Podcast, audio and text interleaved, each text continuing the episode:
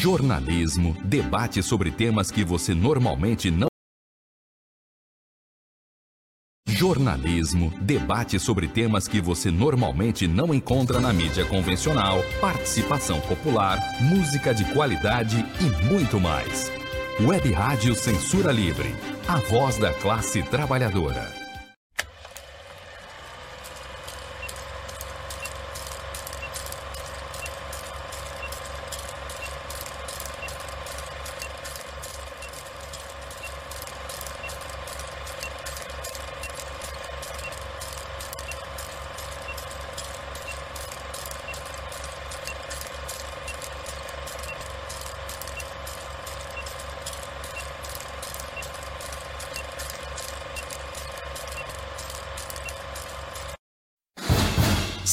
Cinema Livre. Tudo sobre o mundo da sétima arte. Apresentação: Wellington Macedo.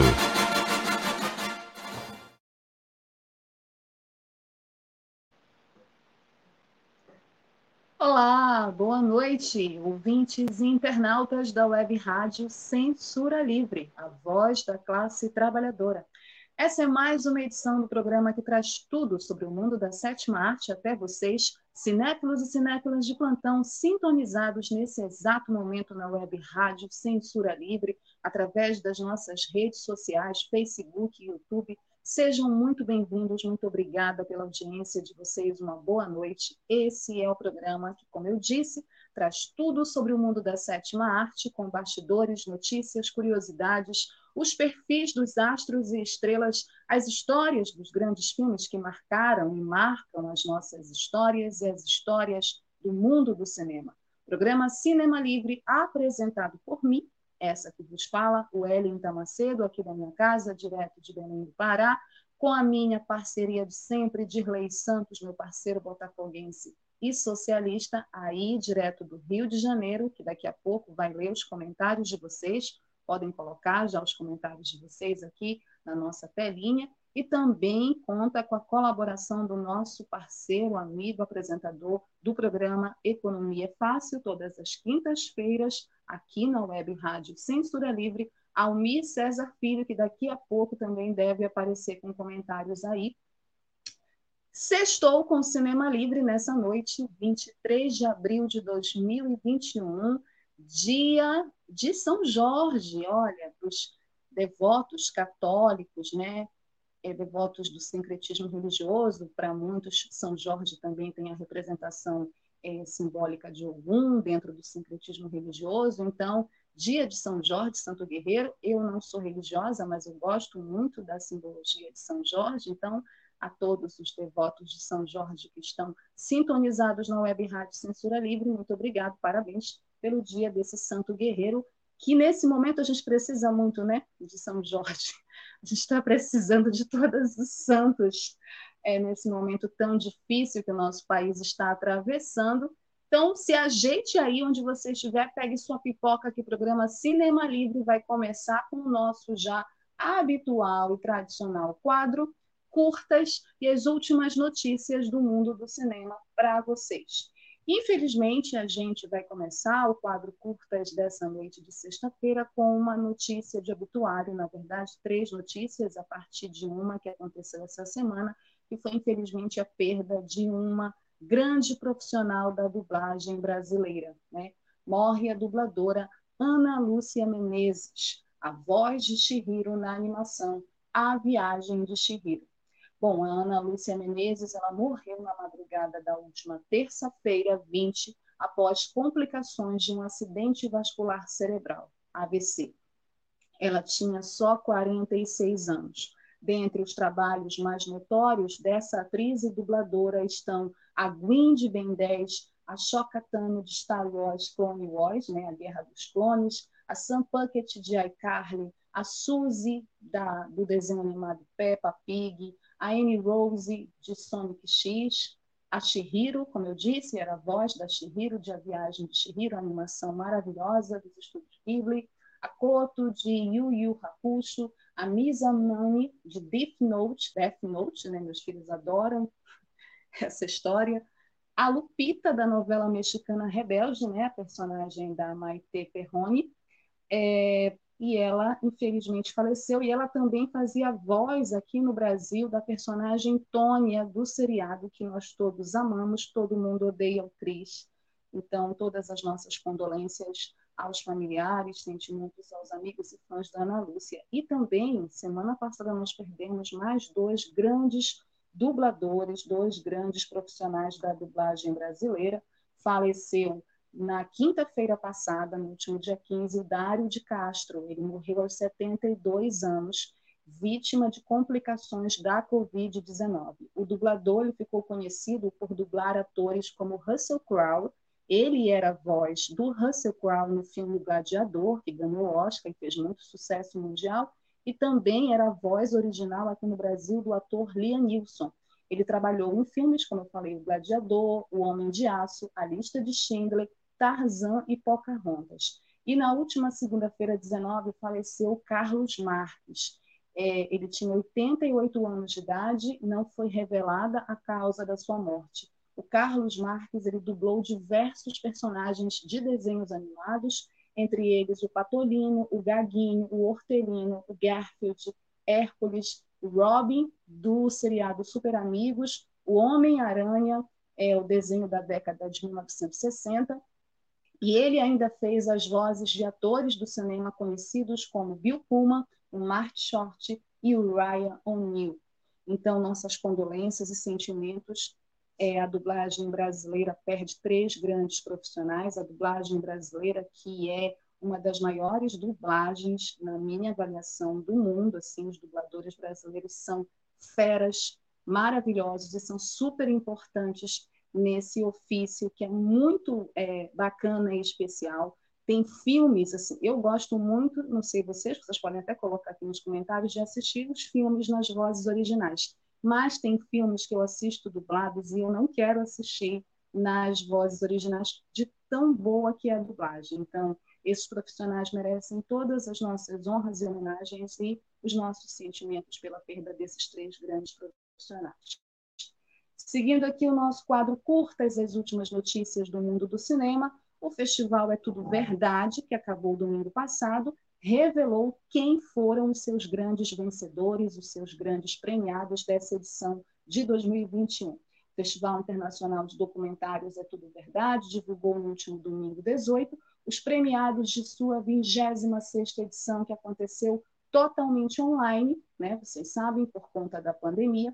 Amir Labaki, que é o diretor oficial do festival, ele iniciou a cerimônia agradecendo a todos que ajudaram na realização do evento, destacando que foi uma edição histórica que atraiu um público maior que o do ano passado.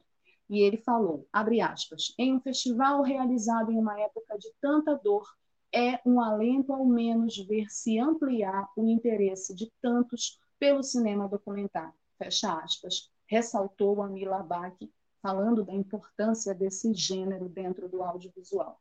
O prêmio de melhor documentário da competição brasileira de longas-metragens foi para Os Arrependidos, de Ricardo Calil e Armando Antenori, sobre presos políticos obrigados pela ditadura a mostrar arrependimento público num gesto de elogio ao regime.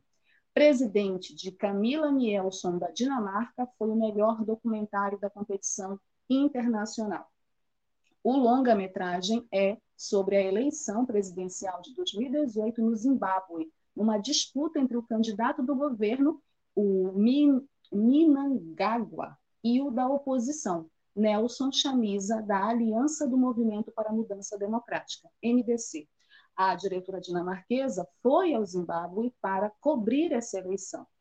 Na competição brasileira de curtas-metragens, o vencedor foi Iokwa, Iakwa, Iacua. Gente, eu não sei se eu estou pronunciando corretamente.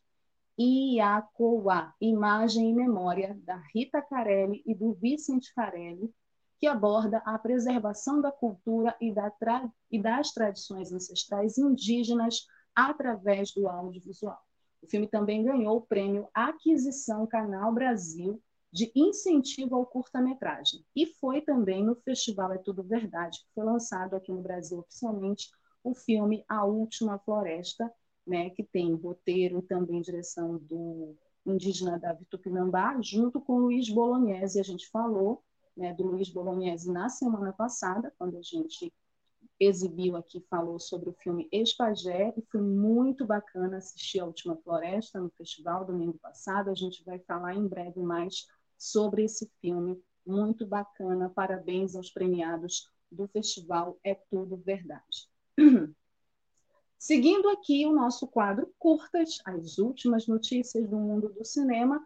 Olha só para o pessoal que é realizador, realizadora do mundo é, audiovisual, que trabalha com audiovisual, principalmente no gênero curtas metragens de até 20 minutos. Olha essa dica e essa informação.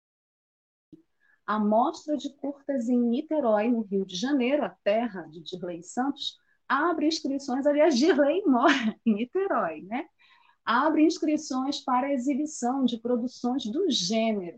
Pois é, as inscrições estão abertas, gente, para a primeira amostra Curta Niterói. Ela é realizada pela Fundação de Arte de Niterói por meio do selo Niterói Filmes. Estará com inscrições abertas para o recebimento de curtas-metragens entre os dias 12 de abril, ou seja, já começaram, né? já começou o período de inscrições, e 14 de maio. Olha só, Fica ligado nessas datas, que poderão ser realizadas por meio de uma ficha da plataforma Google. Né? E aí tem é, no link, né? Tem um link que a gente vai colocar aqui, de lei depois coloca o link aqui para o pessoal, é onde vocês podem acessar nessa plataforma esse link de inscrição.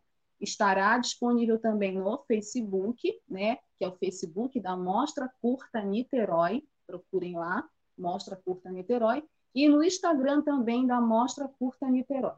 Seguindo o formato virtual, a mostra tem o intuito de estimular a produção audiovisual e projetar ao grande público o melhor da produção nacional de curtas.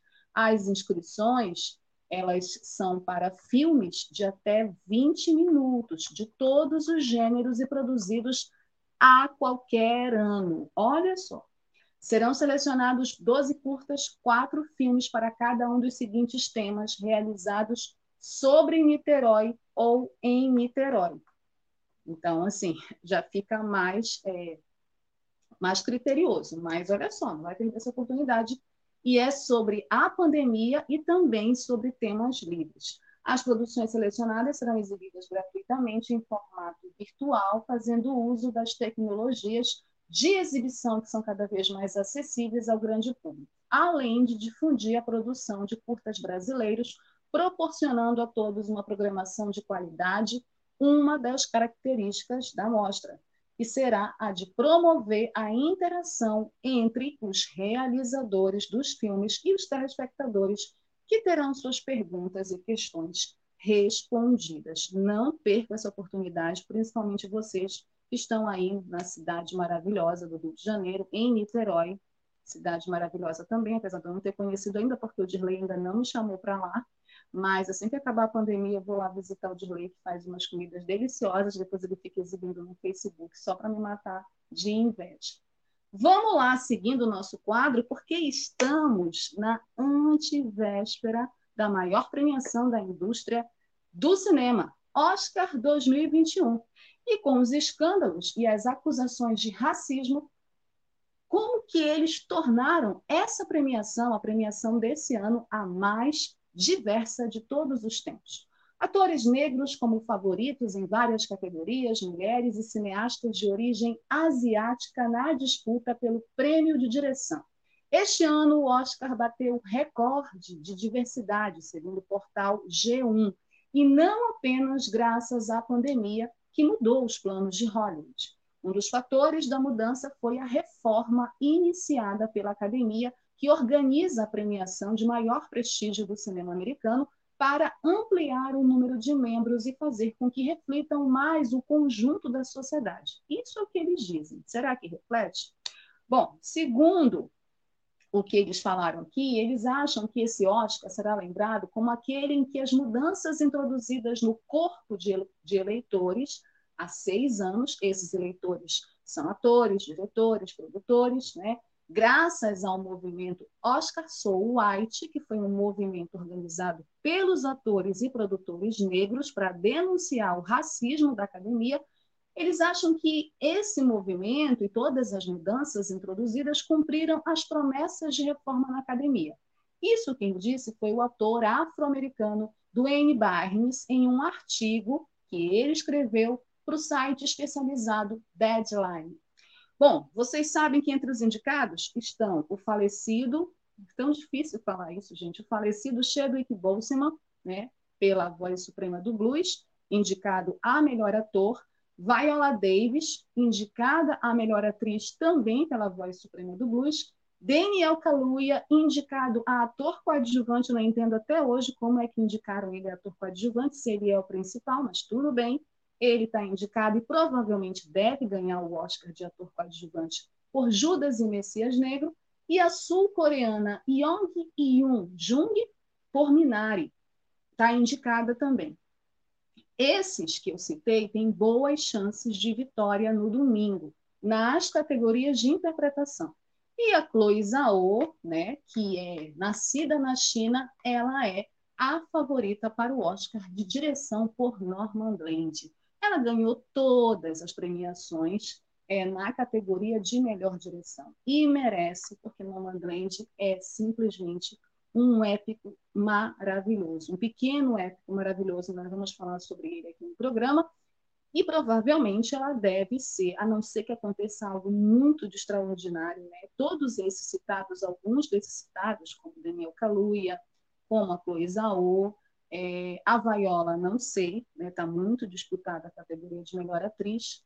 É, Chadwick, muito provavelmente, mas tem páreo duro ali, né? Tem outros atores também que estão muito bem, como Anthony Hopkins, por meu pai, como o Riz Ahmed, por A Voz do Silêncio, como o próprio Gary Oldman, que está maravilhoso no Mank. Então vamos ver, mas a tendência é que ele também vença e vai ser o primeiro ator negro da história do cinema a ganhar um Oscar póstumo, né? se isso de fato se concretizar. Mas vamos ver, o Oscar será no domingo, dia 25 de abril, vai ser transmitido aqui no Brasil na rede aberta pela Rede Globo depois do BBB. Então, se vocês têm é, se vocês assistem BBB, assistam BBB, depois vão assistir a cerimônia. E quem tem TV a cabo, assiste a partir das nove da noite no canal TNT. E por falar em festivais, tudo está preparado para um dos principais festivais e mais importantes do cinema mundial, o Festival de Cannes 2021, um dos festivais mais charmosos do mundo do cinema. Ele resiste à pandemia e ele não se realizou em 2020, em 2020 justamente por conta da pandemia. Agora está tudo preparado para que a edição de Cannes 2021 seja uma realidade. E não faltam as previsões de filmes marcantes para a seleção desse ano, para a seleção oficial desse ano. Em 2020, o Festival de Cannes não aconteceu. É certo que os responsáveis pelo certame quiseram deixar sua marca num ano difícil, e no mês de outubro, durante três dias, organizaram um evento que chamaram Special Camps. Foram apresentadas quatro das longa-metragens selecionadas e também as curtas. Não foi um festival, mas um gesto simbólico de que o festival ia continuar. Bom, a organização, né, é, e em boa verdade os cinéfilos de todo mundo, desejam que 2021 seja um ano de relançamento para o Festival de Cannes e que ele aconteça como os outros festivais aconteceram, né? O mínimo que se pode dizer é que está tudo a andar e tudo está sendo preparado para que a 74ª edição do Festival de Cannes possa ser uma realidade. Assim, tendo em conta as medidas sanitárias, foram abandonadas as tradicionais datas de maio. 6 de julho, anotem essa data, 6 de julho será o dia oficial de abertura, com a cerimônia de entrega da Palma de Ouro marcada para o dia 17 de julho. Nós ainda vamos falar mais, trazer mais novidades sobre esse festival. Já tem filme que já foi escolhido para ser o filme de abertura da Marion Cotillard, que é uma atriz francesa maravilhosa que vocês conhecem dos blockbusters, dos filmes norte-americanos, né, do Batman, Cavaleiro das Trevas ressurge e que ganhou o Oscar de melhor atriz pela biografia de Edith Piaf. Então, vai ser um filme da Marion Cotillard que vai abrir o Festival de Cannes. Eu vou falar mais sobre isso na próxima semana, certo? Mas o certo é que vamos ter Festival de Cannes esse ano de 2021. Que bom, porque esse festival, inclusive, é muito bom para o cinema brasileiro, gosta do nosso cinema. Nosso cinema sempre se deu muito bem com o Festival de Cannes, já ganhou Palma de Ouro. Então, é uma notícia super bacana para o cinema mundial. Bom, vamos para um breve intervalo para a campanha da nossa web rádio. Na volta, nós vamos falar sobre o tema da semana, que é os revolucionários e o cinema. Lembrando que ontem foi dia do aniversário de um dos maiores revolucionários da história, Vladimir Lenin. E vamos falar dele ainda nesse programa. É rapidinho. Para manter o projeto da Web Rádio Censura Livre, buscamos apoio financeiro mensal ou doações regulares dos ouvintes, já que não temos anunciantes, não temos propagandas de empresa e não recebemos recursos de partidos e políticos. Seja um apoiador regular e ouça nosso agradecimento no ar durante a transmissão de nossos programas. Seu apoio é muito importante para nós. E os apoiadores recebem prestação de contas mensal. Temos uma vaquinha virtual permanente. Para apoiar, acesse aqui https dois pontos barra barra apoia.c barra CL Web Rádio. O nosso muito obrigado. Web Rádio Censura Livre, a voz da classe trabalhadora.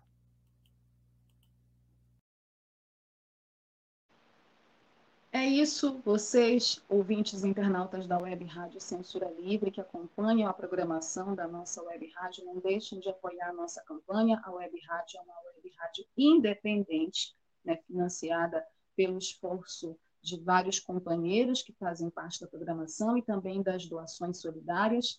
Então, não deixem de nos acompanhar também nas redes sociais, curtam as nossas páginas, deem like de vocês, compartilhem os nossos programas e não esqueçam que o programa Cinema Livre tem um e-mail, que é o quadro cinemalivre.gmail.com, para vocês mandarem as sugestões de vocês, as críticas, é, sugestões de filmes, de atores para os perfis, diretores, reclamações, temas, sugestões de temas para o programa. Eu recebi essa semana é, um presente muito especial de um ouvinte, um internauta que acompanha o nosso programa, o Renato Rabelo, né, de um curta e uma sugestão de tema que a gente vai estar tá falando em breve aqui no programa. Queria agradecer o Renato e agradecer a todos também que acompanham o nosso programa aqui pela Web Rádio Censura Livre. Mandem as sugestões de vocês, certo?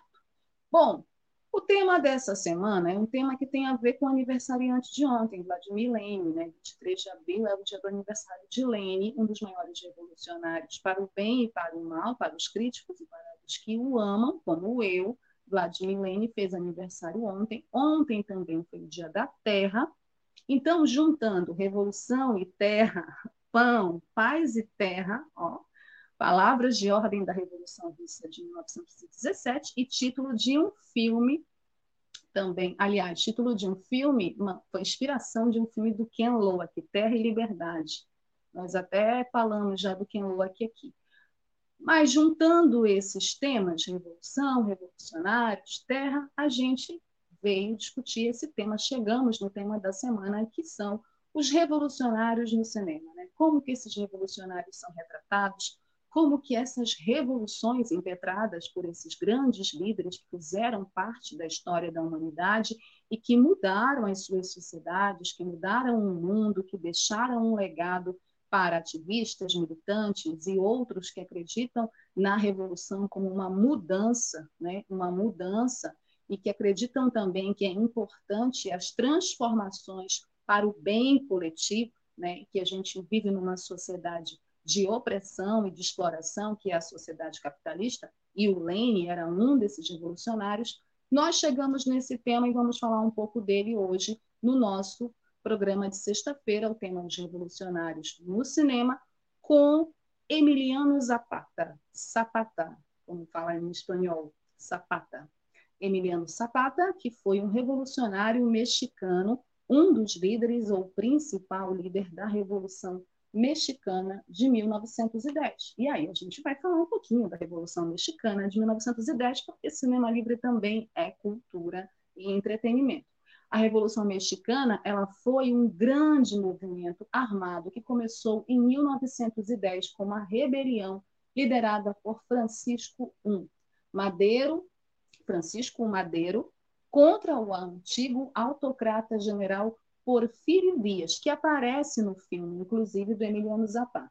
Foi a primeira das grandes revoluções do século XX e é anterior à grande Revolução Russa de 1917. Né? Essa revolução ela foi caracterizada por uma variedade de líderes de cunho socialista, liberal, anarquista, populista e em prol do movimento agrário de caráter camponês, né, e tendo o Zapata como um dos seus principais líderes, tinham outros também, como Pancho Villa, né, é, e, e, era, e ela foi uma revolução muito importante para a sociedade mexicana. Né? O Zapata ele é um dos grandes heróis mexicanos. E aí ele foi retratado no cinema, ele virou meio que uma figura também mitológica, se criou um mito em torno dele, por toda a história dele, né? por toda a história dele da Revolução e pela luta dele pela questão da terra, pela defesa da terra contra a propriedade privada, contra a opressão dos camponeses, contra a exploração dos camponeses. E aí a gente teve o cinema retratando essa história e retratando não só a história do Emiliano Zapata, mas também a história da Revolução. A gente teve o cinema de Hollywood retratando esse filme, retratando essa história em Viva Zapata, né, que é um filme muito conhecido, inclusive foi indicado ao Oscar, tem o Marlon Brando no elenco, mas o filme que a gente trouxe para a gente falar hoje é um filme mexicano.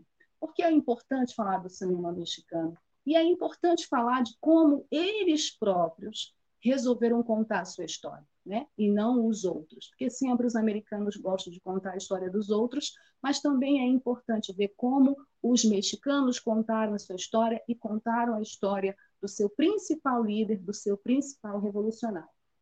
Emiliano Zapata é um drama mexicano de 1970, dirigido por Felipe Casals, escrito, produzido e estrelado por Antônio Aguilar. É, e o Antônio Aguilar tem uma força nesse filme, é impressionante.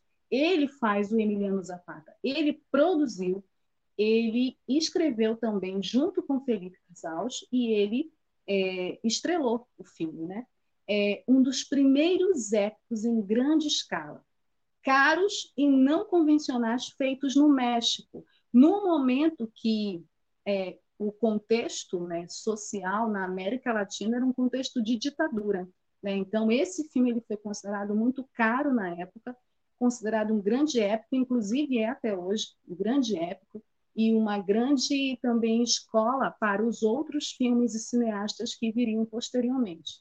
O filme ele foi rodado em 70 milímetros e deu a Aguilar a oportunidade de retratar o seu personagem revolucionário favorito. O Aguilar é um fã, era um fã declarado do Zapata, né? Então, ele também realizou esse filme por amor a esse personagem, a essa persona histórica do seu país. O filme apresenta cenários impressionantes e também muitos extras. Aguilar evitou cantar no filme, porque ele, além de ator, é cantor, tá? É, a fim de dar ao filme mais realismo, embora não gostasse do projeto finalizado. No final, ele ficou bastante chateado como é que o filme terminou, porque também não passou pelas ideias que ele tinha em relação ao filme. Mas é muito bacana de observar é, no filme em si, no Emiliano Zapata, como a história desse líder é contada, né? a partir, inclusive, dos elementos de filmografia, né? dos elementos do diretor. São tomadas grandes, a história dos camponeses, é um cenário deslumbrante no sentido de mostrar de fato a vida no campo, né? E aquela vida opressora que eles levavam no campo. Então é muito interessante ver o drama social. E o roteiro, ele também é muito em cima da luta política que existia naquele contexto. Então ele não doura a pílula, né? A discussão que há, a luta política, o embate pela terra, a garantia da terra, o direito da terra, a quem ela pertence, a luta contra a propriedade privada, é um também um dos grandes trunfos do filme. Né? O filme ele pode ser encontrado no YouTube, mas ele não tem legendas em português. Ele está em espanhol. Então, quem é familiarizado com a língua pode assistir tranquilamente. Quem não é, vai ter um pouco mais de dificuldade, mas ele está inteiro, uma hora e 39 é, minutos de um épico mesmo do cinema mexicano, muito bonito.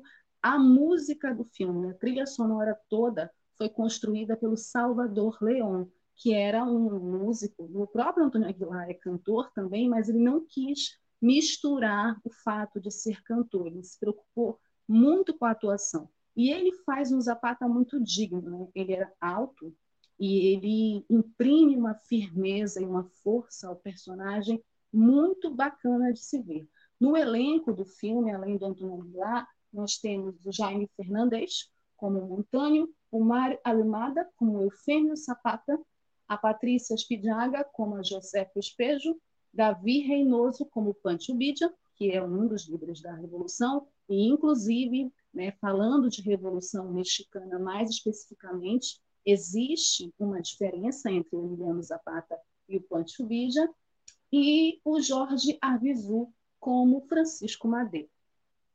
Emiliano Zapata ele ganhou vários prêmios no México e fora do México. Ganhou os prêmios ACE Cinema de Filme do Ano, ganhou o prêmio de melhor ator para o Antônio Aguilar e melhor diretor para o Felipe Casals. E ele é um filme muito interessante de observar, porque, diferente do cinema americano, que sempre trata os líderes revolucionários e, e sempre tenta é, construir nessas figuras algo como super-heróis, né, e rom romantiza as coisas, no cinema mexicano eles trabalham mais com o realismo mesmo, né? trabalham a figura do Zapata mesmo como um homem comum. E, inclusive, no filme fala, em determinado momento, né? quem são os revolucionários? São pessoas comuns, são pessoas, inclusive, que podem cometer erros, que tem essa discussão no filme entre ele e o professor, né? Ah, você se acha superior porque você está liderando uma revolução? E ele diz que não. É, os revolucionários são pessoas comuns e, como Trotsky dizia, toda revolução é impossível até que se torne inevitável. E naquele momento, naquela conjuntura, naquele contexto, a revolução era necessária, aquela discussão, aquela luta era necessária. E todos os eventos que se sucedem após a Revolução são conquistas importantes que vão influenciar toda a sociedade mexicana e também toda a América Latina. Né? As causas, por exemplo, da Revolução Mexicana tinha centralmente a ver com a elite agrária né, no México. Né? A elite agrária ela predominava completamente no México e sempre determinando quem seria o governante máximo. Por isso que o Porfírio Dias não estava no poder, inclusive. Em 1876, o Porfírio Dias assume e governa de forma ditatorial. E mesmo tendo havido um pequeno desenvolvimento industrial durante o período em que esteve à frente do país, a elite agrária permanece no poder porque a base econômica né, continuava a ser a exportação de produtos agrícolas e de minérios. Quando o filme começa, o Porfírio Dias já está no poder, né, e já começa com uma cena violenta do Zapata sendo espancado, sendo chicoteado. Então já mostra todo esse poder violento do Porfírio Dias, todo esse poder ditatorial que ele tinha em relação aos camponeses e principalmente em relação às suas lideranças. Então o filme ele já começa com essa cena violenta, mostrando que o México naquele momento ele estava sob uma ditadura, né? E o Porfírio Dias ele governou o México por mais de 30 anos, então ele estava há muito tempo. Não é que a Revolução Mexicana começou da noite para o dia, ela foi um processo, né? como todos os processos revolucionários. E os revolucionários, os líderes revolucionários como Zapata, eles também não nascem do nada, não nascem da noite para o dia.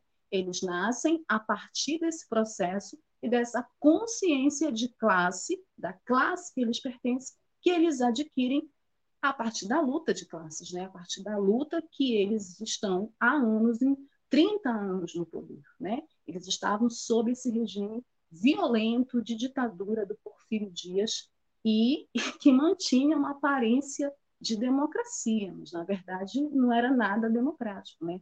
As terras dos camponeses, os camponeses tinham perdido o seu direito à terra. Lembrando que ontem foi o Dia da Terra e que esse debate, esse debate ele é super atual, porque até hoje nós lutamos aqui no Brasil, né, principalmente por reforma agrária, né? É uma pauta histórica da luta dos camponeses, dos militantes, dos ativistas, né, das questões sociais. Então, ou seja, essa discussão que lá em 1910 existia no México, ela existe, não é uma questão exclusiva daquele país. É uma questão que ainda está né, nos perturbando né, e fazendo parte das nossas discussões e gera polêmica, conflitos de interesses e, infelizmente, mortes. Aqui no estado do Pará, que o diga. Né? Aqui em Belém, aqui no estado onde eu moro, na Amazônia, que o diga. É um debate muito difícil de ser feito.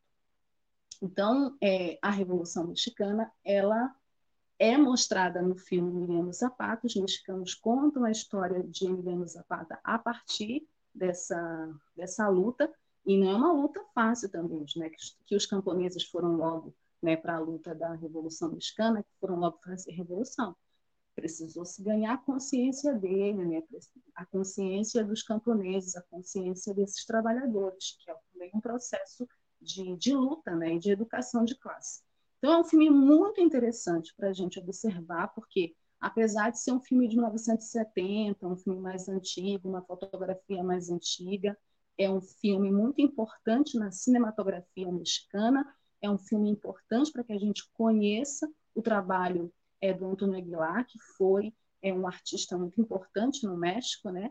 É, e também é um filme importante porque é a visão dos mexicanos sobre o seu mito, sobre a sua lenda, sobre a figura de Emiliano Zapata, que inspirou depois tantos personagens, né? inclusive programas, outros filmes, outras histórias, e inspira também a todos os revolucionários e por um mundo melhor, por um mundo sem anos, por um mundo sem opressão e sem exploração. Né? Esse filme Emiliano Zapata, que vocês podem encontrar no YouTube para assistir, na versão em espanhol, e que foi o nosso filme da semana aqui no nosso tema cinema e os revolucionários no mundo do cinema. E vocês também podem conhecer um pouquinho a mais sobre a Revolução Mexicana, né?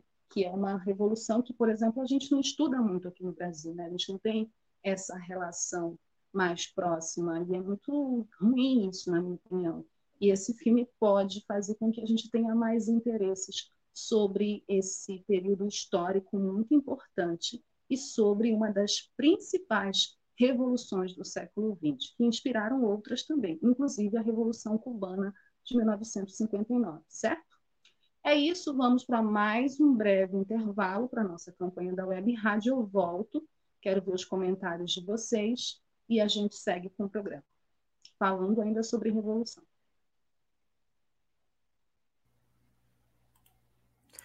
Sintonize a programação da Web Rádio Censura Livre pelo site www.clwebradio.com ou pelos aplicativos de rádio online para celular e tablet e também em Smart TV. Ouça ao vivo, mas também a exibição em horários alternativos, reprise e reapresentações. Acompanhe também a live ao vivo na página da Web Rádio Censura Livre, no Facebook ou pelo canal do YouTube. Não deixe de dar seu like e compartilhar com os amigos nas redes sociais. Assista ainda no Facebook e no YouTube as edições anteriores. Procure-nos no YouTube em youtube.com barra c barra censura livre e se inscreva no canal. Não deixe de clicar no sininho para receber as notificações de novos vídeos. Web Rádio Censura Livre, a voz da classe trabalhadora. É isso. Vamos lá para os comentários. Fala, Dirley Santos. Boa, noite, Wellington. Tudo bem? Tudo tranquilo. Como Mas está, tem alguns comentários. A gente tem alguns comentários aqui. Uhum, Primeiro, né, do Limiar e Transformação Econômica, que é o blog do nosso amigo Almir César, né? Onde ele fala aqui: o racismo continua no Oscar. Basta ver que os dois, os dois protagonistas de Judas e o Messias Negros concorrem na categoria atores coadjuvantes. Né? O Almir falando aí sobre a primeira parte. É essa a minha revolta. Essa é a minha revolta. O racismo estrutural ainda continua imperando na academia, né? Sim, porque você olha o Judas e o Messias Negro. Quem já assistiu Judas e o Messias Negro, você se pergunta, então, se o Lakeith Satfield é um ator coadjuvante e o Daniel Kaluuya, que faz o Fred Hampton, é outro coadjuvante, quem é o ator principal? É absurdo, né? Quem é o ator? Então, temos uma boa noite aqui da Isabel Fraga. Boa noite a todos. Boa noite, Isabel. Daniel Macedo também fala boa noite. E o tema de hoje parece bem interessante. Bem e interessante. Por fim, e por fim aqui. É muito interessante. A Saru Shoa fala: programa maravilhoso como sempre.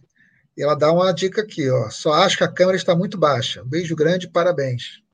A câmera está muito baixa. acho que ela quer que você coloque a câmera mais na direção do seu rosto. Oh, meu Deus, todo mundo. Tá vendo? O pessoal também, o pessoal também dá, dá pitaco aqui no programa. Então, isso que é bom. Estão vendo meu rosto, gente, mas meu rosto está cheio de espinha. ah, tinha que ter uma desculpa, né? É. Aí o Almir, só para aproveitar aqui, antes de passar para você falar, e o Almir comenta aqui, ó, excelente programa, parabéns o Elita Macedo, Disley Santos, também, né, parabéns ao Almir, que também colaborou muito com a elaboração dessa pauta, né, sendo Almir aí, é o sendo modesto, sendo é, modesto, inclusive ele que sugeriu, né, o tema. Ele sugeriu, sobre, a, sobre a questão da terra. É, Wellington, acho que seria legal você falar, uma coisa que você comentou, é, nessa sua explanação sobre o filme, que é a questão de a gente não ter é, primeiro que o brasileiro já não se considera muito latino-americano, né? Já é um, um sentido de identidade que o brasileiro não tem muito. É, mas, além disso, a gente vê que é, os nossos bancos escolares acabam escondendo muito a história dos outros povos aqui próximos. Né?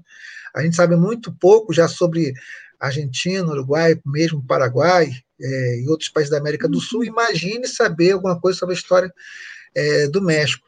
E, por exemplo, o Zapata, é, a história do Emiliano Zapata, as revoluções, não só a 1910, que teve é, no México, que ocorreram outras, inclusive logo depois, até 1920 ocorreram vários processos é, insurrecionais no México. É, como isso está muito ligado a duas coisas. Né? Primeiro, eu acho que o contexto mundial, né, que era a Primeira Guerra Mundial, processos revolucionários, inclusive combina com a Revolução Russa, né? Então, mostrar como é que a própria América Latina já naquela época fazia parte, já fazia parte desse sistema mundial. Né?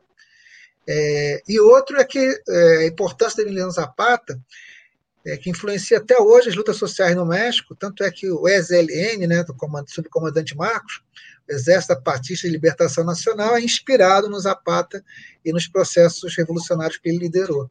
Né? Totalmente zapatista. Inclusive, tem uma amiga que foi lá conhecer de perto, né? Sério? Que, gente, é, massa. É, é, conhece, conheceu. E como, subcomandante Marcos também é uma inspiração. Tem uma outra amiga também que é super fã do subcomandante Marcos. Mas eu acho que tu colocas uns elementos muito importantes para a discussão. Primeiro, essa questão de nós, brasileiros, não termos tanto conhecimento assim sobre os nossos nuestros hermanos latino-americanos, né? Os outros né, hermanos, os daqui da América do Sul e os de outras Américas, como a América Central, América do Norte, né? O México, que durante muito tempo fez parte da América do Norte, depois foi rebaixado de uma forma que até hoje eu não entendo como que isso aconteceu para a América Central, enfim, né, pela localização geográfica, é, é um país extremamente bonito, tem uma história muito bonita de luta. A Revolução Mexicana é uma prova incontestável disso.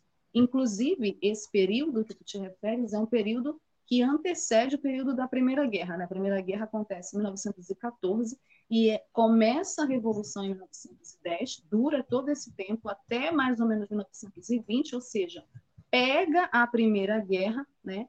E o México vive todos esses processos de ebulições, de lutas, de revoluções, de convulsões sociais. Então, é um povo muito aguerrido.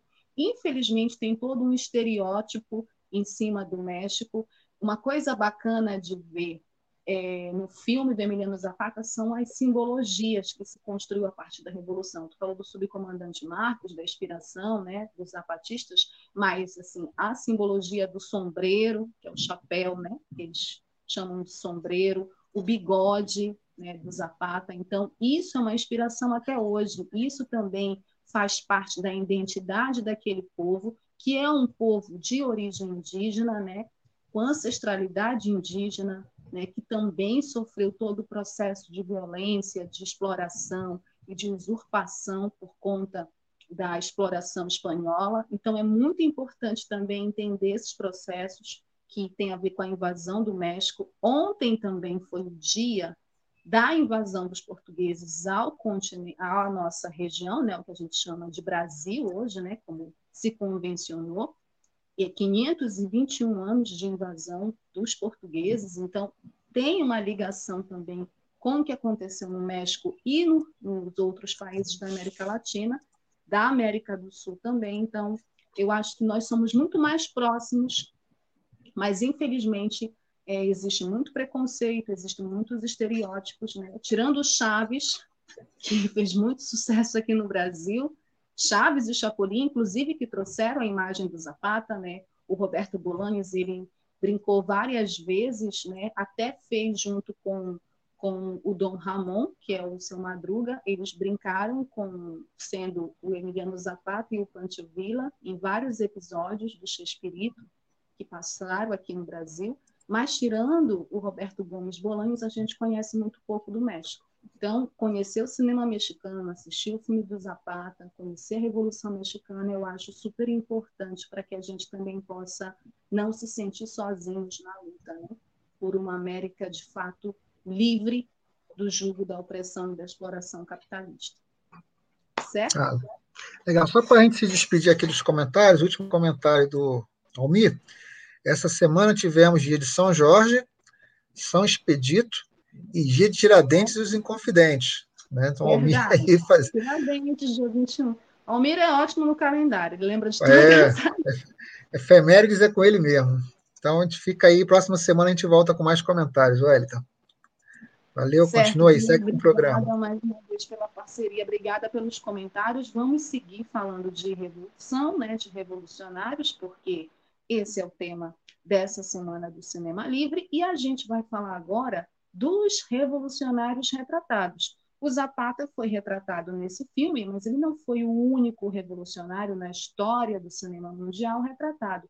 A vida dos revolucionários sempre chamou muita atenção dos realizadores de cinema, dos diretores, né, por conta de todas as emoções que esses revolucionários viveram, né, pela questão da própria luta, pela forma como esses revolucionários empreenderam essa luta, pela influência desses revolucionários. Então, vira e mexe, nós vemos filmes que retratam a vida de revolucionários importantes na história, né?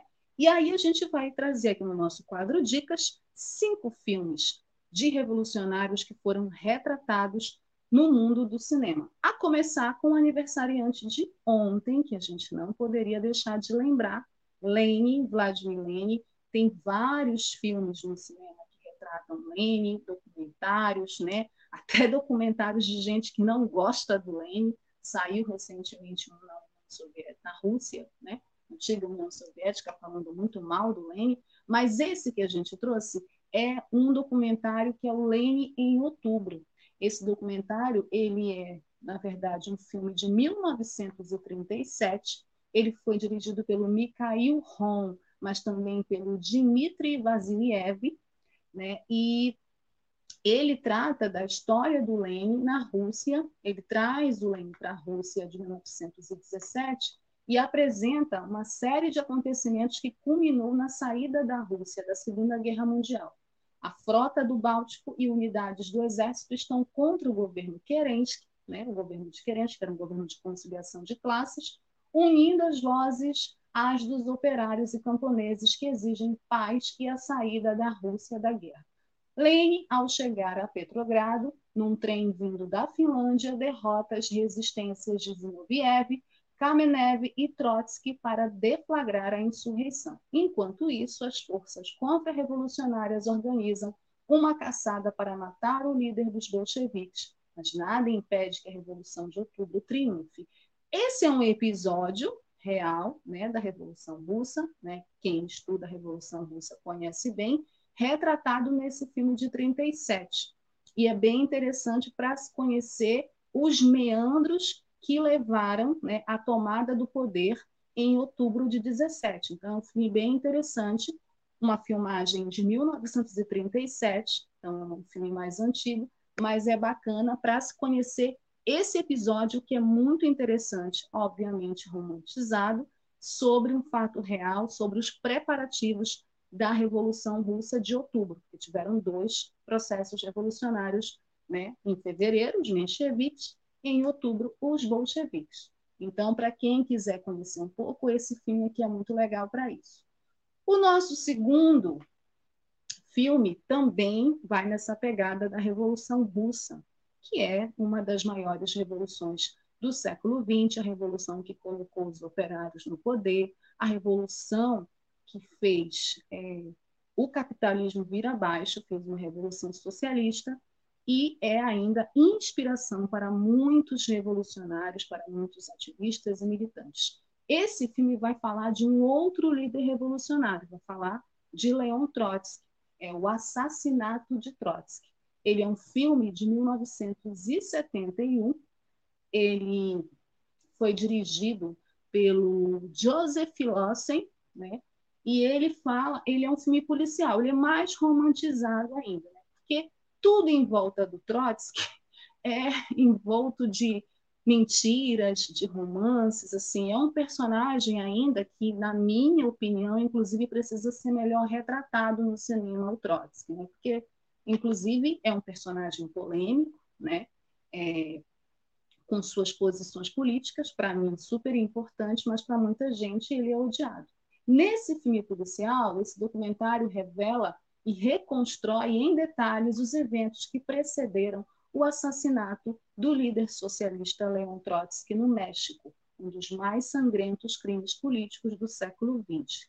Então, esse filme ele retrata também todos os meandros do assassinato do Trotsky pelo Ramon Mercader, amando do governo stalinista, amando do Stalin. O Trotsky, para quem não sabe, foi assassinado no México. Ele estava no México porque foi o único país que o abrigou depois de ele ter saído da, da União Soviética da forma que ele saiu, perseguido pelo Stalin, e para não ser morto lá, ele acabou indo para o México e lá, infelizmente, né, os, os contra-revolucionários, os agentes contra-revolucionários o acharam lá, a partir do Ramon Mercader, é, o mataram. Então, esse filme que vai nessa, nesse, nesse gênero mais policial, né, é, e é um filme americano, ele retrata esse momento da morte do Trotsky. Não acho que, que é a melhor forma de, de ver o Trotsky, né? Tem um filme mexicano também, que eu estava tentando, ah, lembrei, El, El Errido, esse filme mexicano. Eu acho que tem no YouTube. Inclusive é com Alfonso Herrera, um dos rebeldes aí dessa novela mexicana que fez muito sucesso no Brasil. Esse filme ele fala sobre o Ramon Mercader e aparece o Trotsky também. E eu acho ele até muito melhor para também entender toda essa história em relação ao assassinato do Trotsky. Mas esse filme é curioso, o assassinato do Trotsky eu não conhecia, então se vocês tiverem interesse em assistir também, lembrando né, dessas ressalvas, né, que é um filme que meio que romantiza também a história do assassinato e da morte de Leon Trotsky, certo? O nosso terceiro filme, nossa terceira dica, vai falar de outro revolucionário, mas mais próximo da gente, mais conhecido aqui no Brasil, querido por muitas pessoas, Fidel Castro. Fidel, a história não contada, que é um filme de 2001, um filme da Estela Bravo, ganhou vários prêmios. Esse filme ele é um documentário que oferece uma visão íntima de Fidel Castro ao longo dos 40 anos de Revolução Cubana. Castro é visto é, em seu lar com a família, visitando o lugar onde morava na infância, assistindo aos shows do Buena Vista Social Clube, ai que inveja dele, e divertindo-se com o amigo Nelson Mandela, porque eles eram muito próximos. Esse documentário ele revela a intimidade desse líder tão popular em toda a América Latina, em todo o continente americano, no mundo, que é Fidel Castro, sem dúvida, um dos maiores líderes né, que a história já conheceu, que a humanidade já teve, né, pelo carisma, pela força, né, é, e por todo o processo revolucionário, onde ele foi um dos principais líderes que a Revolução Cubana de 1959, ao lado de Che Guevara. Che Guevara, que é o nosso próximo revolucionário retratado. Difícil é, achar um filme do Che, primeiro porque eu gosto muito dos filmes que falam do Che, mas eu escolhi um que tem muito a ver é, com o meu sentimental, né? E é dirigido por um brasileiro, o Diário de Motocicleta. E foi um filme que fez muito sucesso aqui no Brasil, dirigido pelo Walter Salles, Diário de Motocicleta, de 2003, que fala de um Che antes da Revolução. E eu acho que esse que é o mais bacana do filme, né? É um Che jovem, um Che sonhador, um Che idealista, um Che que quer conhecer a América, que quer pegar uma mochila e sair sem rumo, como vários jovens na idade dele, como eu, de e vários outros já tiveram esse sonho, alguns conseguem realizar, e o Che faz isso com o seu melhor amigo. Então, antes de começar seu último semestre de medicina, Ernesto Che Guevara, que é vivido pelo queridíssimo, carismático e lindo Gael Garcia Bernal, viaja com seu amigo Alberto Granado que é vivido pelo Rodrigo de la Sierra, do Brasil ao Peru, de motocicleta. Os dois veem de perto as disparidades da América do Sul, encontrando camponeses pobres e observando a exploração do trabalho por industrialistas ricos. Ao chegar em uma colônia de leprosos, no Peru, Ernesto percebe que seus valores haviam mudado.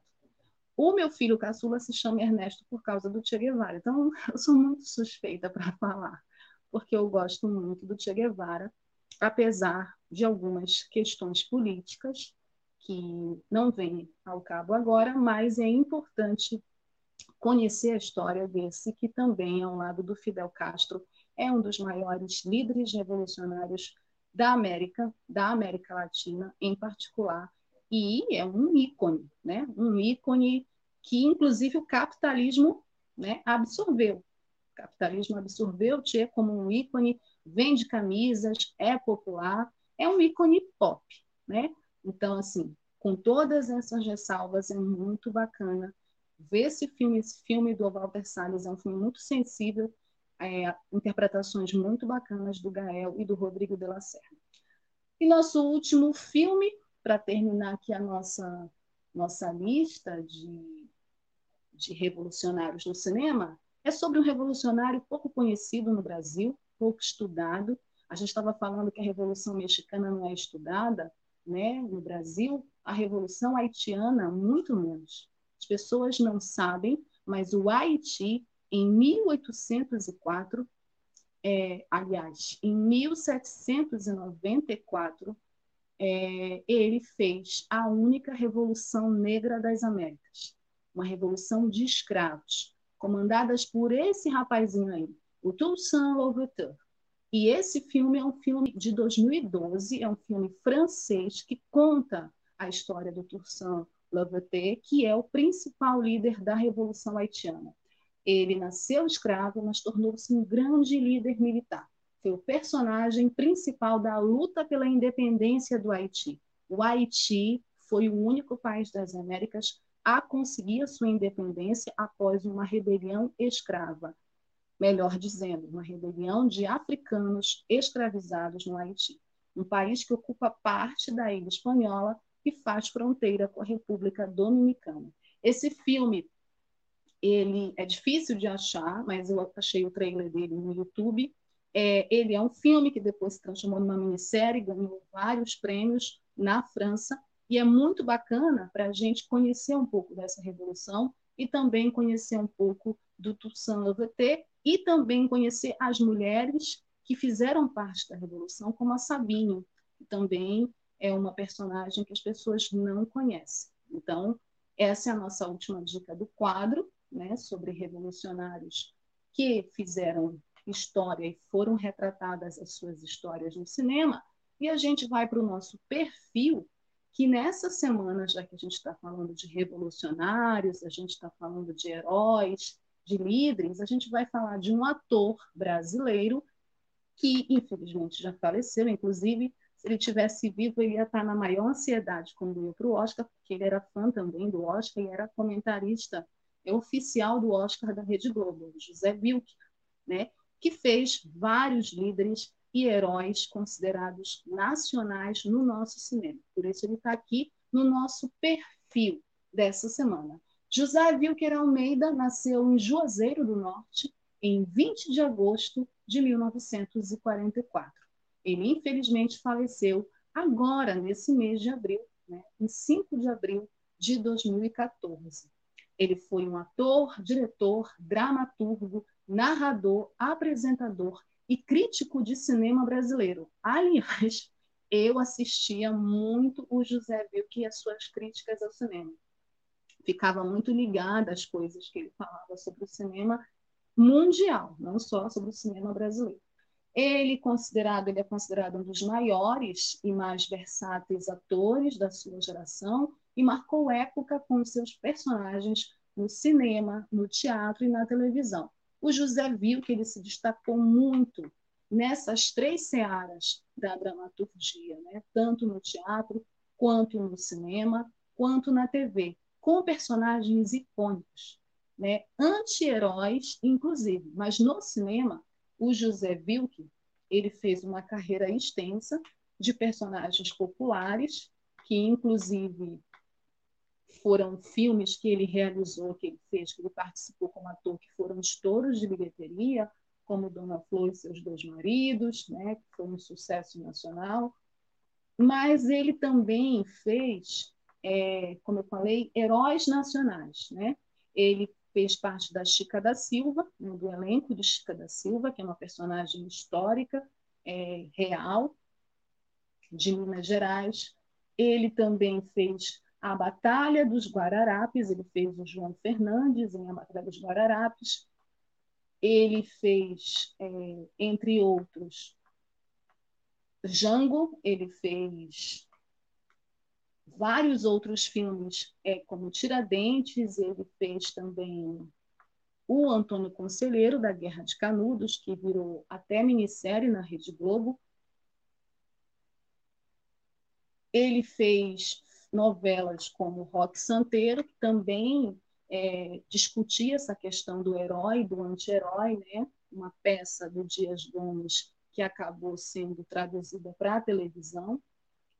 Ele fez Bye Bye Brasil, ele fez O Bom Burguês, ele fez São Bernardo, ele fez Fonte da Saudade, O Homem da Capa Preta, Baixo Gávea, Bessame Mútil, Leila Diniz, Um Trem para as Estrelas, Prisioneiro do Rio, Dias Melhores Virão, Mentira, Doida Demais, Solidão, uma linda história de amor, Filha da Mãe, Medicine Man, Josué de Castro, Cidadão do Mundo, Pequeno Dicionário Amoroso, Delicado, For All, o Trampolim da Vitória, Vila Lobos, Guerra de Canudos, como eu falei, que ele ficou muito conhecido popularmente no cinema como Antônio Conselheiro, inclusive com uma atuação assim bem bacana, bem interessante, uma atuação messiânica, né, do líder messiânico. Vila Lobos, Uma Vida de Paixão, Banquete, Maria, Mãe do Filho de Deus, O Homem do Ano, Onde Anda Você, Redentor, Viva Sapato, que é uma brincadeira com Viva Zapata, o Guia do Mochileiro das Galáxias, que também os nerds adoram, né? tem uma ligação. É, Canta Maria, O Sonho de Nasci, O Maior Amor do Mundo, Casa da Mãe Joana, esse filme do Hugo Carvana, Sexo com Amor, Romance, O Bem Amado, que virou filme nessa versão da novela, também do Dias Gomes, ele faz o Zeca Diabo. Na versão da novela, o Zeca Diabo é vivido antologicamente pelo Lima Duarte. Elvis e Madonna, Tancredo Atravessa, que é um documentário que fala sobre o Tancredo Neves, e ele é o narrador desse documentário. Creu com o Mundo Invisível, A Melhor Idade, A Hora e a Vez de Augusto Matraga. Giovanni Prota, que é o último personagem popular dele na televisão, né, da novela Senhora do Destino, ele consegue subverter a novela, né, o sucesso perso do personagem fica maior do que a novela e ele acaba fazendo um filme, acaba com um final feliz na novela pela popularidade do personagem e acaba fazendo um filme protagonizado pelo Giovanni Prota. Casa da Mãe Joana 2, que é a continuação do filme do Carvana, Isolados, O Duelo, e o último filme dele foi uma dublagem para as aventuras do Pequeno Colombo, é, dublando o Conde de Saint-Germain. É uma extensa, e ele ganhou vários prêmios também, tanto na televisão, quanto no teatro, quanto no cinema, todos de melhor ator, né? E, e também diretor, melhor par romântico. Sem dúvida nenhuma, foi um dos maiores artistas da nossa dramaturgia brasileira, José Wilke, aqui no perfil do Cinema Livre. Certo? Bom, por hoje é só, meus amores. Aqui a gente encerra o programa dessa sexta-feira, 23 de abril. Espero que vocês tenham gostado do nosso tema, das nossas discussões, dos filmes que nós apresentamos. Não esqueçam, esse final de semana tem Oscar, para vocês que gostam. Tem muita gente que não gosta do Oscar, que não se importa, não tem problema. Para quem gosta, assiste lá ou pela Rede Globo ou pela TNT, como vocês preferirem. Depois me contem, na semana que vem a gente volta falando tudo sobre os vencedores do Oscar e, claro, sobre cinema, que é o que a gente mais gosta de fazer aqui. Obrigada pela audiência, fiquem em casa, se cuidem. Beijos, boa noite, até semana que vem.